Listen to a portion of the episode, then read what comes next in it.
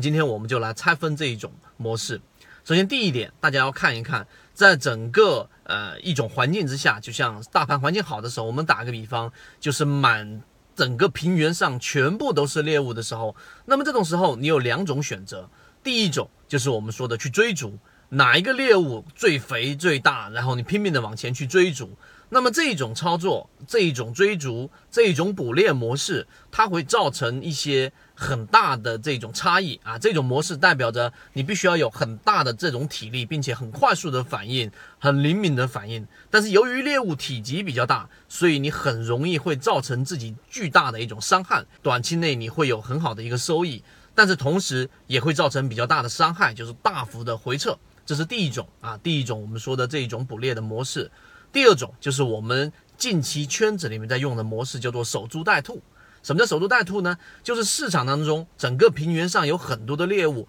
有大有小，有大有小。那么你要综合的分析自己的能力，就是我能捕捉的这一种猎物的大小，以及我在一个合适的位置上埋下一个陷阱。那么这一个、两个、三个陷阱，最终当整个我们说的这一个最好的捕猎时期过去之后，我们依旧能捕捉到一些比较好的猎物。那这个比喻是方便大家理解。我们来讲第三点，真实的实战操作。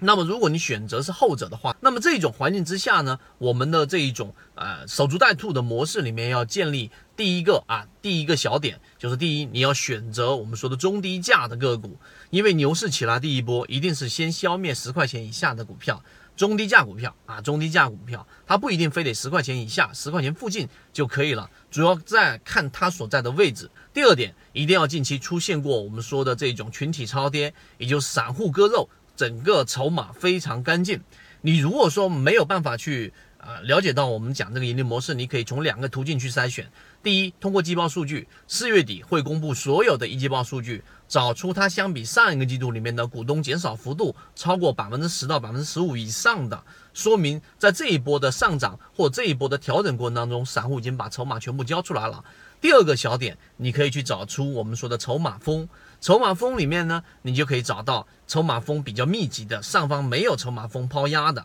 那么这种个股就代表散户的割肉幅度就比较大了。这是第二个我们说的守株待兔的条件。第三个，你要找出这样的个股它所处的位置、介入的位置。今天我一直在讲一句话，就是低吸永远比追涨掌握更多的主动权啊。当然这个不能啊，我们说一概而论，因为有打打板。啊，短线客他也可以做得很好，但这是小概率事件。低吸呢更适合于我们普通的散户，这个就是低吸模式的一个优势。所以，当我们选择守株待兔的时候，我们选择在这个位置选择这一种低价股、超跌股、散户割肉股，并且在智能辅助线附近介入。那么，当整个资金流窜、流循环到我们的这一个板块附近的时候，你就能起来一波比较好的上涨。今天我们讲这个盈利模式比较完整。